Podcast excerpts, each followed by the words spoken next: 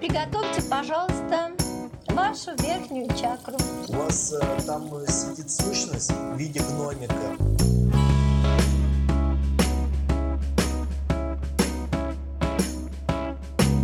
Прямо из космоса. Приветствую вас, подписчики и подписчицы. Несколько месяцев я подкастную деятельность не вел, потому что думал о том, что ну, нет желания вести какой-то контент в военные времена. Я видел массу таких же однодумцев, которые прервали свои паблики, страницы на время войны.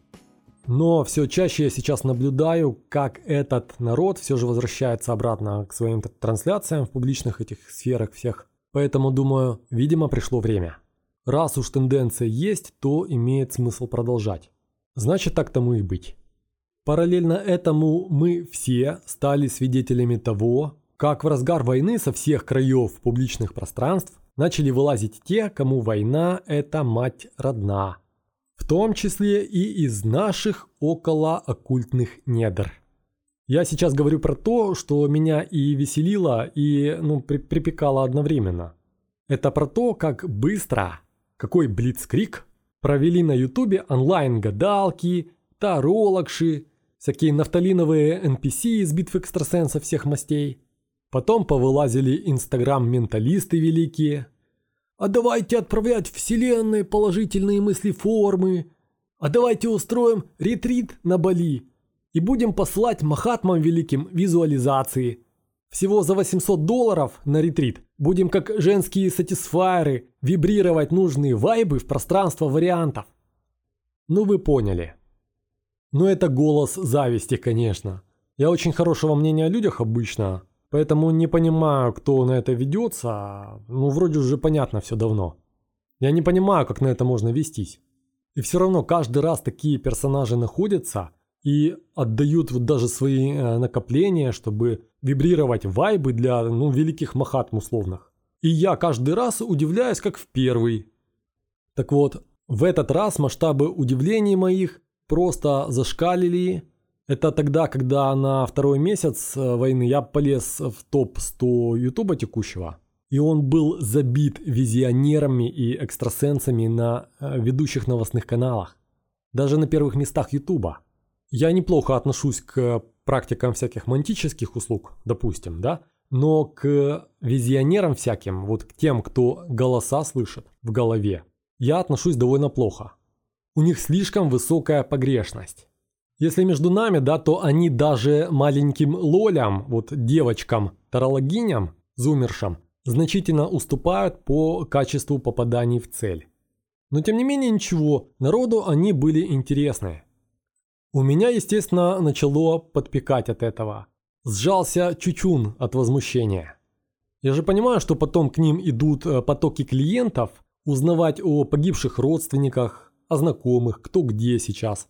И я даже думал, э, что ну, все равно делать нечего было на тот момент. Я думал отсмотреть их все, а там э, десятки персон этих повылуплялись. И я хотел сделать себе список, вот кто что напророчествовал, и какой у них будет процент попаданий. В наших сферах оккультных вот 70 или 80% попаданий – это прекрасный результат. И мы в боевых условиях могли бы понять вот именно кто чего стоит.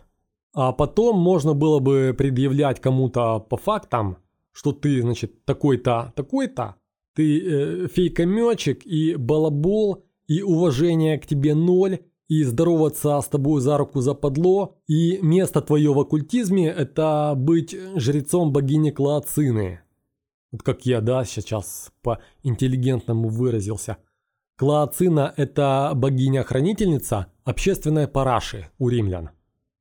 Но я вам скажу так, что намерения мои в ведении такой базы обломались на третьем или четвертом YouTube пророке, YouTube Моисее – я понял, что превращаюсь просто уже в ядерный реактор. Вайбы негативные, да, как в инсте говорят. И, ну, я этого не вывезу, моя психика этого вывозить не хочет. Поэтому данную идею я передаю вам, господа желающие, у кого время есть, а сам займусь тем, что у меня получается лучше. Очередным подкастом. Я не буду лезть в дела военных экспертов. У них это получается лучше, я не эксперт – Не буду глаза разувать никому из слушателей, потому что это абсолютно бессмысленно и это проблемы экспертов-психиатров. Поэтому говорить мы будем о том, в чем специализируюсь я. Про историю, про магию и про историю магии. Но в этот раз к магии прибавится и тема власти и жрецов культов. Потому что времени актуальнее, чем сейчас, уже просто нет. Поэтому в этой серии выпусков про оккультизм и служителей культов темы будут такие. Мы смотрим на ванны из оленьих рогов Путина. Я про понтовые ванны, вот этот мякиш весь из оленьих рогов, мы посмотрим, что это с точки зрения китайской медицины вплотную. Потому что я давно на теме китайской медицины специализируюсь, я могу ну, что-то здесь пояснить, скажем так. Немножко мы заглянем в античность, э, в Древний Рим, потому что наш оккультизм нынешний – это во многом плод античного оккультизма. Мы пройдемся немного по кейсам Средневековья, посмотрим, как приближенные к власти люди во Франции занимались черными мессами. Мы будем разбирать увлечение нынешних властей магией – от увлечения некрооккультизмом бывшего генпрокурора Пшонки и до менталистов-слиперов э, у медведчуковских депутатов. И главное из того, что я хочу предъявить на эту тему, я в три выпуска попробую уложиться. Так вот, это уже не магическая, а это будет историческая часть о том, что бывает, когда служители культа начинают входить во власть и чем, а, какими опасными закладками в истории на, сотни лет наперед-то вот это все заканчивается. Есть кейсы Индия-Пакистан, Палестина-Израиль. И вот внезапно оказывается, что в кейсе конфликтов Украина-Россия участие служителей культа было настолько определяющим, что, ну, может, даже большая половина, наверное, за ними. Большая половина, да, как в Одессе говорят. Так вот, об этом и в исторических исследованиях немного пишут, а в школьных учебниках э, вообще ноль. То есть как служители культа и в данном случае православные, начав внешнеполитические игры, привели к опасной закладке в виде концепции «три единства народов» и идеи Малороссии и Великороссии, это та мина замедленного действия, которая работала и в 20 веке, и сработала она и в 21 веке. То есть, опять-таки, было участие жрецов культа, священников в данном случае, и власти. Такое долгое вступление было, но надо нам название как-то канала оправдывать. Поехали.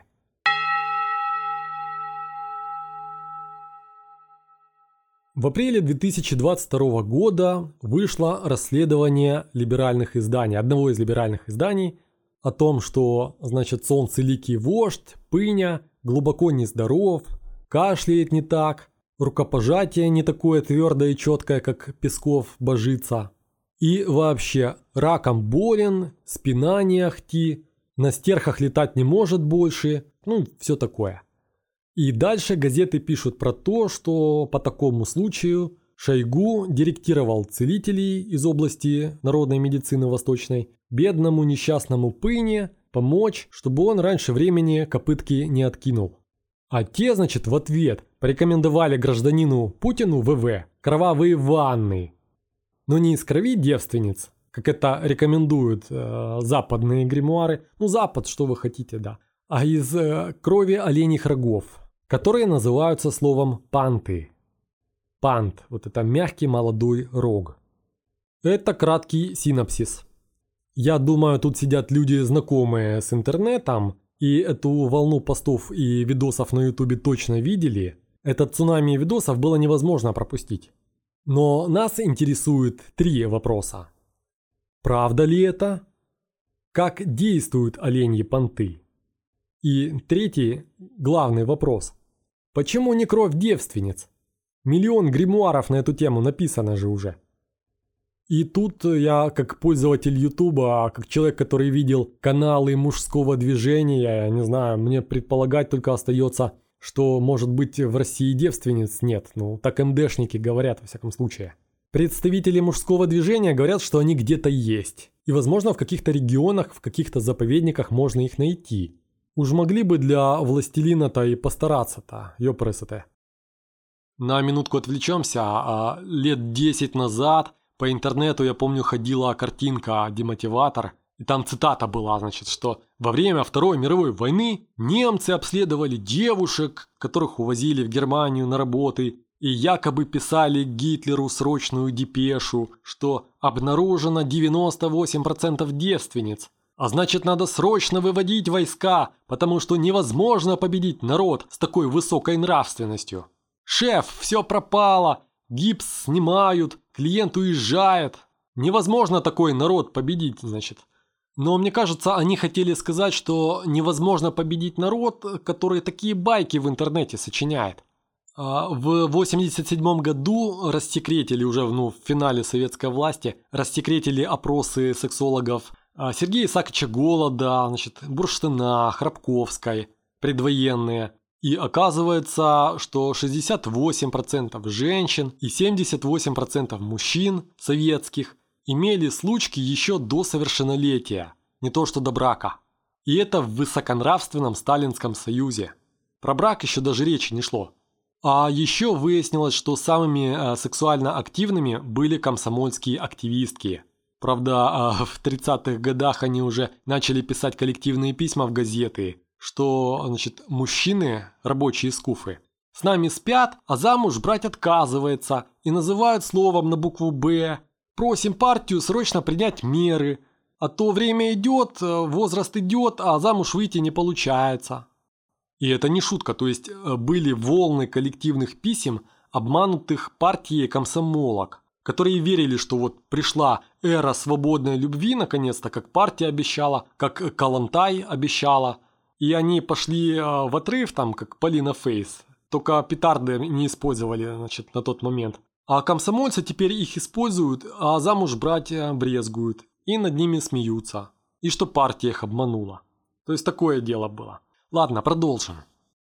Насчет того, а, правда ли, что верховный властелин российский принимал ванны из оленьих рогов, э, я могу сказать свое мнение только. Значит, как раз тут у меня меньше всего сомнений, потому что некоторое время довелось поработать с э, персонажами из высоких достаточно кабинетов. И мне кажется, я понимаю немножко психологию людей, обладающих властью. И в особенности в том случае, если действительно есть серьезная болезнь типа рака. Тут многие готовы зубами воздух грызть, лишь бы уцепиться за любой из шансов. А что касается представителей власти, то мой опыт показывает, что там, где появляется экзотическая медицина, там и они. Я знаю людей с очень большими деньгами, которые когда-то начинали э, с массажа гуаша, достаточно невинного, но потом от тела воняет гнильем несколько дней, потому что лимфа отделяется в процессе и под кожей начинает гнить. И человек попахивает как э, труп, как мертвец. И доходит это до экзотических курсов в Дубаях, в Дубайске, по 20 дней гидроколоноскопии с дубайской минеральной солью. Это когда шланг в задницу вставляют и 20 дней подряд накачивают э, значит, водичкой соленой. Якобы шлаки выводить из тонкого кишечника. Правда, ни один патологоанатом, который тысячи людей вскрыл, в жизни не видел шлаки в тонком кишечнике, потому что их там не бывает. Но сама по себе фраза, которую еще в 90-х в народ пустили, что к 50 годам у человека скапливается 10 килограмм каловых камней. Чего, блядь? Вот сначала говорили 10, потом 15, я и 20 килограмм слышал, значит. Вот эта фраза действует на безграмотного и сцикливого чиновника средней руки или старенького богатенького дядьки какого-нибудь. Она действует как гипноз от удава Каа, из мультика про Маугли. «Камни, камни! Умрешь, умрешь!» И начинается. И из последнего, что доводилось видеть, это а, курс торсионного лечения. Это как стоун-терапия в спа-салонах, только вместо камней кладутся на позвоночник торсионные микроген... микрогенераторы со спином. Спин-спираль из золота там такая, значит, и она снимает торсионное излучение с глазов и приводит ауру вдоль чакр в норму. Да-да. Из своего опыта скажу, что к экзотическим врачам И, собственно, к нам, к людям, которые увлекаются оккультизмом или хотя бы гаданиями, а вот к нам меньше всего ходят рабочие и колхозники, какие-то простые скуфы гречневые. Хотя аметисты считают, что именно они самые безграмотные и они к нам должны ходить. Но встретить на отливке воском от э, порчи судью или депутата легче, чем простого пролетария. И это не вопрос денег. Это вопрос элитарности и эксклюзивности вида воздействия. То, о чем еще не узнали пролетарии, то, что еще не опробовали колхозники, все это эксклюзив, а значит надо опробовать. Теперь про понтовые ванны. Мне придется из очень э, далеких задних дворов заходить, чтобы пояснить смыслы. Но я попробую. В восточной медицине существует множество синдромов причин болезни человека. Что такое синдром, да, по нашим понятиям? Синдром – это когда ты не знаешь, какая конкретно болезнь, но есть определенный набор ее признаков. И вот это называется синдромом. Это у нас, у западников, так во всяком случае. И у китайцев тоже похожая ситуация. Так вот, синдромов причин болезни человека, основных, всего 8 штук. А все остальное это смешанные из этих 8 причин. Вот для примера я перечислю просто, а, как, как оно звучит. Это избыток ян, недостаток ци, недостаток инь, застой крови, застой ци, флегма, это состояние влаги. И из этого уже бывают производные типа флегма-жар – застой цис огнем, пустота и коллапс ян и так далее. И все эти синдромы причин болезней э, лечат либо травами, либо животными, либо акупунктурой. Весь этот набор звуков, который я сейчас только что сказал, про ян, про флегму, коллапс ян, да, флегмажар, это вам ни о чем не скажет, это я понимаю прекрасно. Сомневаюсь, что хотя бы 1% наших подписчиков и подписчиц вообще в курсе, о чем идет речь. Белому человеку сложно понять эту систему, потому что корень к ней лежит э, в концепции инь-ян. А между прочим-то, эта система, она сложна, конечно, для понимания нам, европейцам, но она крайне стройна, строга и логична. Китайцам удалось сделать то, что не смог сделать остальной мир – Китайцы, в отличие от европейской цивилизации, не пустили свою религию в свою же народную медицину. То есть а, европейцы, да, что они сделали? Они после принятия христианства а, подождали немножко, но потом как разогнались и к XI веку уже запустили масштабную кампанию по отлову ведьм, по колдунам, по всяким. И знахари-травники, которые творили чудеса тем, что людей доставали с того света, они в зависимости от успешности объявлялись колдунами и отправлялись иногда на утилизацию. Сначала в XI веке этот э, всеевропейский завод по сжиганию знахарей работал ни шатка ни валка, кое-как. Но к 15 веку этот антиколдовской Газенваген уже вошел на полную скорость, и уже растопку на дрова для э, труб никто не жалел.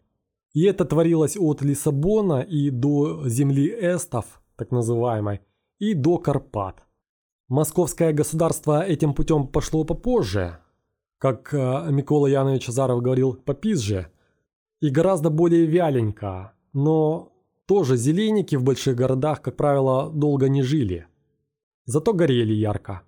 Это при том, что официально зеленики не считались колдунами. Московское государство формально делать и продавать лечебные зелья не запрещало. Но на деле, из-за того, что темный народ того времени над каждым напитком читал молитвы, а молитвы простой народ читал неправильно, как на слух запомнил, так и читал, то э, прицепиться к тому, что над травяным зельем читают какую-то там завуалированный под молитву, а, какой-то заговор, да, это же было очень просто все. И большинство дел против зелеников, которые мы можем как-то споймать в архивах, они на этом и были построены. У китайцев такой проблемы не было. Более того, императорские дворы своих врачей ценили, носились с ними как с писаной торбой, представляли им бомжей для опытов, причем вполне официально, задолго до доктора Менгелея, а задолго до японских опытов над китайцами. А потом они давали врачам писать огромные трактаты по медицине.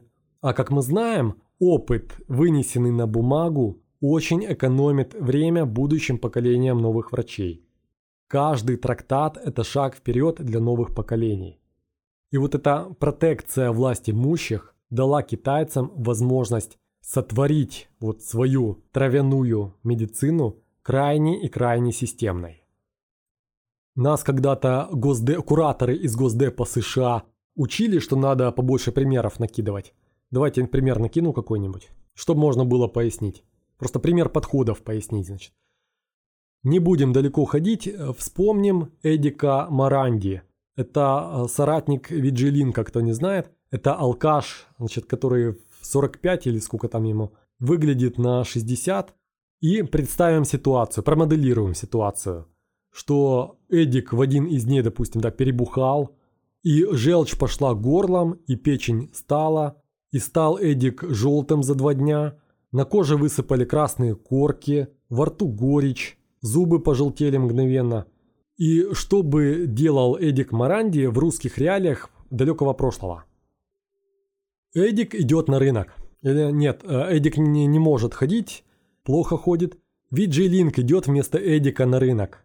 И у тетки зелейщицы покупает пакет трав. И там написано на пакете «Эдик, ты чайную ложку бахни в кипяток, хай постоит и до еды три глотка». Мы же знаем, как на рынке э, бабки нам продают говно какое-то в целлофане – а дозировка, и как оно, и когда оно собрано, и как оно там перемешано, это уже никого не волнует. И результат соответствующий. Это, мы, это то, с чем мы сталкиваемся с вами. С китайцами такой номер не проходит. Давайте, новая ситуация моделируется. Эдик поехал в Китай, и печень у него стала там. И китайский врач для начала проведет ему пульсовую диагностику. Потому что пульс имеет 28 видов избыточных и недостаточных признаков, которые распределяются по трем точкам кисти. И вот уже по ним можно понять, что печень находится в избыточном состоянии. А уже после пульсовой диагностики китаец посмотрит там все остальное уже. Язык, глаза, кожу и подведет резюме. Он скажет Эдику. Эдик, у тебя застой ци печени и огонь печени, который пошел вверх. Поэтому у тебя зубы пожелтели, потемнели и десна пекут. Поэтому на тебе набор от застоя ЦИ и чтоб огонь вывела. И чтоб недостаток холода, чтоб э, недостаток инь укрепила. И будет в этом китайском рецепте растение-правитель, горячавка в данном случае, растение-премьер-министр Володушка, растения-сановники Римания и Гордения – Потом будут тертые панцири устриц, чтобы убрать изжогу, и растения-гармонизатор и смягчитель – солодка. И причем дозировка там будет до грамма ясная. Что я этим всем хочу сказать? Я хочу сказать, что китайские сборы трав от болезней строги и многокомпонентные. И там очень четко соблюдается процент действующих веществ, и там всегда есть растения-уравнители – если какие-то есть растения особенно жесткие. Это чтобы не получилось так, что одно лечим, а другое калечим, как это происходит в нашей традиции потребления трав. У нас нет культуры пользования растений для баланса и уравнения всей рецептуры, а у них она веками культивировалась.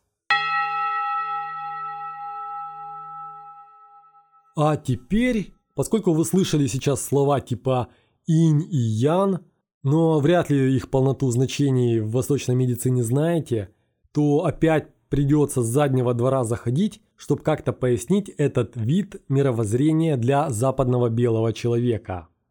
Естественно, можно вам сейчас по ушам ездить, что это просто вид мировоззрения, значит, это балансы жидкого твердого, горячего холодного, быстрого медленного, темного светлого, да, но это даже в простых примерах, пояснениях займет несколько часов. И не факт, что вы поймете идею основную. Джованни Мачочи, по системе которого работает большинство наших рефлексотерапевтов, пояснял эту систему на пальцах Страниц 50 мелким текстом, просто чтобы начало доходить для начала хотя бы. Естественно, что я таких иллюзий не строю. Поэтому максимально просто все будет, и я зайду с точки зрения западной медицины и неврологии. Итак, поехали. Поясняю на пальцах через заднюю калитку. В организме человека, как мы догадываемся, да, есть такая очень сложная и разветвленная штука, как нервная система. Очень нервная система, еще можно так говорить. Она настолько сложная, что в Украине, например, неврологи учатся в мединститутах 10 лет в общей сложности, а не 7, как большинство остальных врачей. Нервная система сложна. Нервы покрывают собой, э, как медики говорят, иннервируют собой практически все наши органы. Не совсем все, но большинство. Нервы проникают почти везде. И для того, чтобы органы, которые в нас находятся, работали правильно, и главное, достаточно работали, не больше, не меньше, а достаточно. У нас гармонично существует система баланса, которая состоит из систем торможения и возбуждения.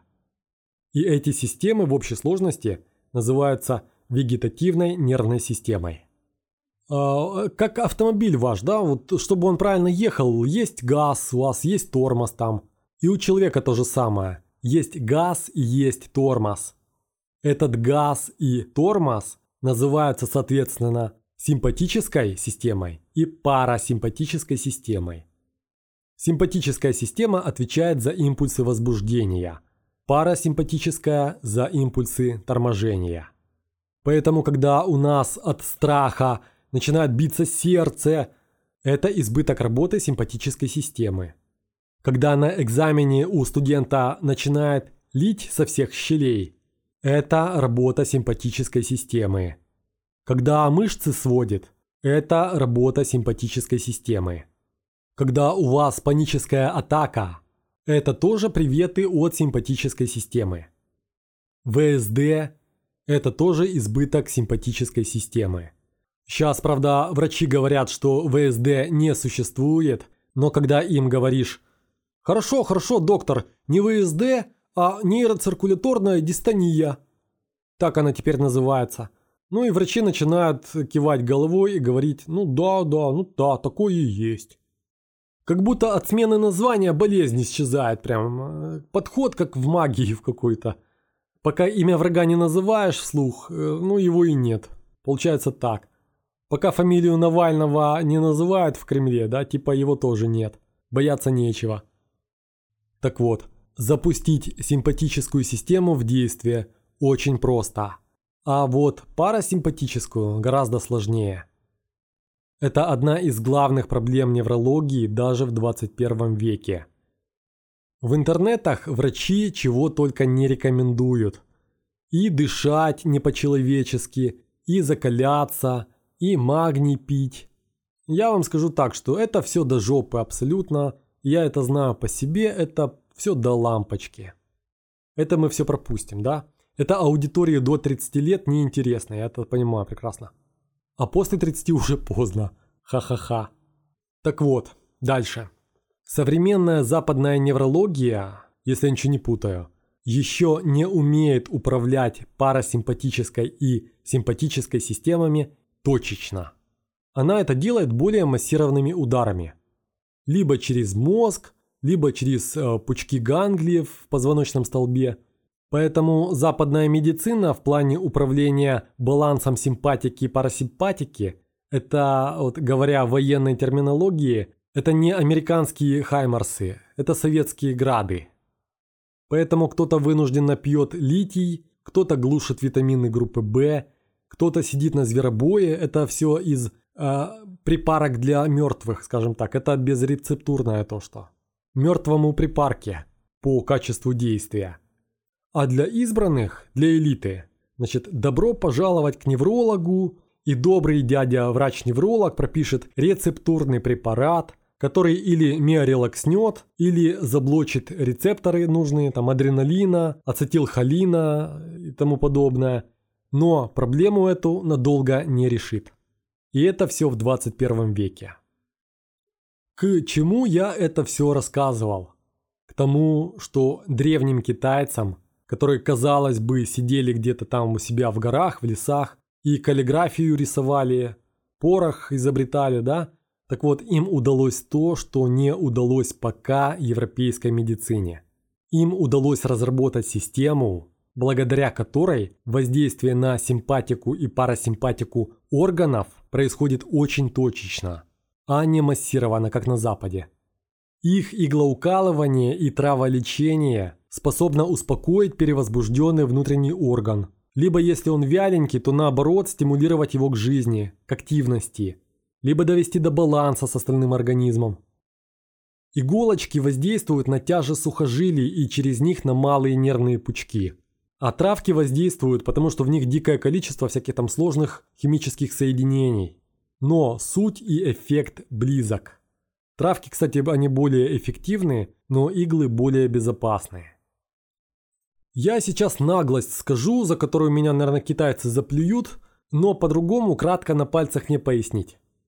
Так вот, я скажу, что э, что касается здоровья, конкретно здоровья, то их система инь и ян – это аналоги наших парасимпатики и симпатики. Потому что вообще их система инь и ян касается в широком смысле вообще всего на свете. Но узко, если говорить, да, о здоровье, то ее можно пояснить как парасимпатику и симпатику. Инь – это парасимпатическая система, ян – симпатическая. Это я очень сильно сейчас упрощаю. Кто хочет разобраться в теме, добро пожаловать к трехтомнику Джованни Мачочи «Традиционная китайская медицина». Всего-то тысячи-полторы страниц мелким шрифтом, да, мелочи. Но эта мелочь кому-то поменяет жизнь, а кому-то вернет здоровье. Я думаю, что задние ряды могут догадаться, что я не просто так когда-то эту тему изучал. И изучал не потому, что мне смогла помочь западная медицина, а потому, что не смогла в какой-то момент. А вот китайская, к моему тогда абсолютному удивлению, это сделать смогла. Теперь для граждан около шизов в наших чатах. Кто-то страдает э, депрессиями, кто-то биполярками, кто-то всю жизнь, а кто-то потому, что это модно сейчас. Так вот, для вас китайцы разработали и систему управления психикой тоже. Как лечить себя и свою шизу по их народной системе, можно прочесть в книге «Психика в традиционной китайской медицине» Джованни Мачочи. Там тоже страница 400 где-то, или 500, я уже не помню. Все это можно найти, а там уже дело ваше – Ваша жизнь уже должна была вам пояснить, что, к сожалению, никому кроме себя самих вы не нужны. И иногда вытаскивать себя из болота надо самому. А теперь вернемся к Путину и понтовым ваннам.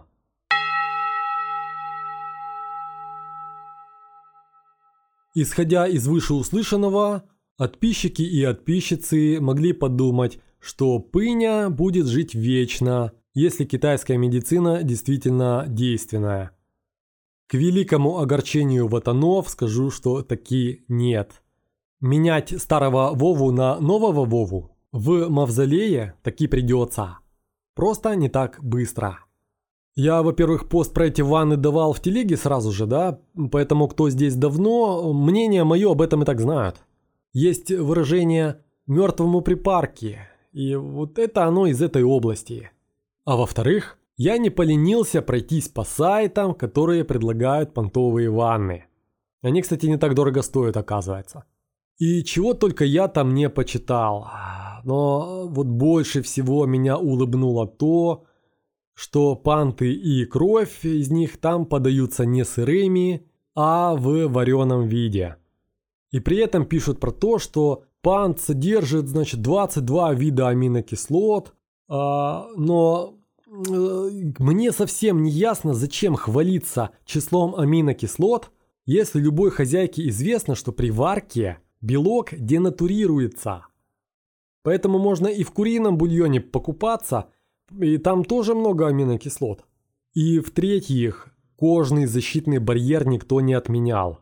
Если бы кожа у нас впитывала все подряд в больших дозах, то э, любые пролитые на ладонь чернила из ручки оставляли бы нам татуировку на всю жизнь. А мы этого не наблюдаем, как вы понимаете, да, как замечали же, наверное. В школах мы же все ходили с синими руками, в синих пятнах от чернил. И ничего. Кожа – это довольно надежная защита. Она не впитывает белок вот так вот просто. Иначе можно было бы прикладываться к куску свинины, потому что там тоже есть аминокислоты. Ну и про сам пант. Оленей пант. Молодой мягкий оленей рог – это э, фактически набор половых гормонов. В основном мужских. Но там есть небольшой, небольшой процент женских. Китайцы в виде ван панты не применяют уже давно, насколько я знаю. Хотя для европейцев, может быть, еще наливают их. Почему? Потому что у них, ну, они используют эти вещи гораздо более э, утилитарно, скажем так. Есть гораздо более действенное его применение. Это настойка. Настоечка на водке у них обычно. Пант является лекарством группы Ян. То есть оно придает энергию, тепло придает, возбуждение. Поэтому панты кладут в настойки для либидо, для лечения импотенции. Чтоб хотелось и моглось, чтоб шишка дымилась. Пант обычно входит в состав лечения сексуальных расстройств. То есть там обычно набор трав, он такой. Это травы, э, травы повышающие ци и ян, снимающие застой ци и греющие почки. Это астрагал, это женьшень, коричник, лимонник иногда прибавляю туда для почек. Если, если будет нужда, граждане отписчики, то ну, кому надо, так сказать, да, вы там в телегу потом отпишите, я накидаю туда рецепт, какие травы есть вот в наших широтах китайские, которые повсеместно есть, чтобы можно было самому сделать отвар и его глушить. Это уже другие, не, не, не тутошние темы, скажем так. Дальше. Граждане сущности в виде гномика, вот пара слов о раке по китайцам. Рак, который подозревают у Путина, в китайской медицине лечить такими теплыми, горячими ян-препаратами нельзя – Рак по китайцам – это производная застоя ЦИ и застоя крови, то есть застой жизненной силы и крови. Застой превращается в уплотнение, а уплотнение превращается в опухоли и в рак. И его китайцы лечат несколько другими методами. Пант он для либидо. Пант он от импотенции. Он для проссанных почек, чтобы не бегать ссать каждые 10 минут ведрами воды. Зададимся вопросом, зачем старику Кабаеву повышение либидо? Кого он там собрался оприходовать, интересно? Выбор-то народа в кабинетах он весьма широк, я так понимаю. Но на самом деле э, я считаю, что это все из той же оперы, что и примеры в начале подкаста. Про колоноскопию, про торсионные генераторы на чакрах. Эксклюзивность лечения равно элитарность лечения. Лечение, недоступное для тяглового быдла, дает элитарные результаты. Он же не для этого 20 лет за кресло держится, чтоб в поликлинику ходить и лечиться вместе там с пенсами в очередях стоять. Естественно, нет. Поэтому в данном случае я иллюзий никаких не строю. Мне кажется, что это блажь чистой воды и результат того, что кто-то хочет показаться шефу полезным. Привести эксклюзивного доктора, как оно всегда и бывает там. Как при царе Алексее Михайловиче. Ему возили германских врачей, а лечили все равно местные коновалы. Потом английского врача привезли, а лечили все равно местные. Как при царе Иване Грозном. У него тоже был английский врач. Правда, этого врача к царю не допускали, чтобы не отравил. Потому что мало ли, может это засланный агент из Запада – из страны НАТО. Но того врача его всегда звали на большие пиры, чтобы сидел рядом с царем и чтоб все видели, какой царь Иван крутой. И может себе позволить выписать аж из-за границы личного лекаря. Естественно, можно приписать стремление повысить либидо в смысле юнгианской психологии. Потому что у Юнга либидо означает не то, что означает у Фрейда. У Юнга либидо это стремление к жизни в целом, полноте жизни, желание творить и жить. Намерение творчества у него тесно связано с либидо. Но э, что-то мне говорит, что в Кремле Юнга вряд ли изучали, потому что если там такие же ученые, как э, про Украину статьи писались, то это даже не церковно-приходская школа. Отдам должное оленьей крови. Купание в оленьих половых гормонах дает эйфорическое состояние. Оно может длиться несколько недель, а потом что бывает? Потом обрушение, естественно, как и все, где действуют гормоны. Те люди, которые болеют биполяркой, а, биполярным аффективным расстройством, они знают, до каких состояний доходит эйфория. То есть может быть ощущение, когда ты чувствуешь себя богом, когда кажется, что можешь ходить по воздуху, по воде можешь ходить как Иисус. Кажется, что перед тобой весь мир – Кажется, что ты весь мир можешь на причинный орган надеть и вертеть его влево-вправо. Вот, собственно, чем биполярное расстройство и опасно, среди прочего. Это тем, что человек может из окна выйти. Но зато не надо ходить на мотивационные курсы, на вебинары по мотивации, значит, кому там, к Шлахтеру, да, я уже не помню, это динозавр такой. Кто там из свежих, я уже и знать не знаю. Значит, не надо на эти курсы ходить, чтобы тебя там формировали в сверхчеловека, в уберменши. Если закинуться половыми гормонами, некоторое время будешь чувствовать себя полубогом. И в этом часть проблемы. Вон, качки вам расскажут, они подтвердят, как во время курсов гормонами срывает башню и как бывает, что накрывает агрессия.